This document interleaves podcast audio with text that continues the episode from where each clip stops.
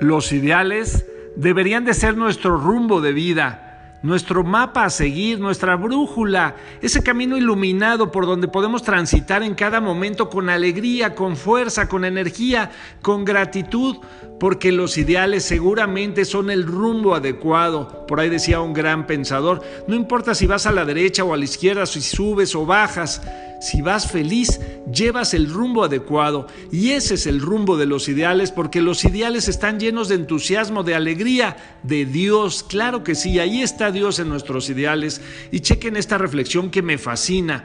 Ojalá que de niños nos enseñaran a luchar por nuestros ideales y no por calificaciones. Así de adultos trabajaríamos por sueños y no por salarios. Porque cuando las cosas nos cuestan tanto, cuando tenemos que, es el deber, pues es cuando nos empieza a pesar la vida, cuando nos empieza a agobiar, a cansar, donde sale el sudor, el cansancio. Pero cuando tienes un ideal, cuando tienes esa meta, cuando sueñas por eso, cuando vibras en ese ideal, seguramente las cosas son mucho más simples, más fáciles, más alcanzables. Por eso, hoy trabajemos en los ideales.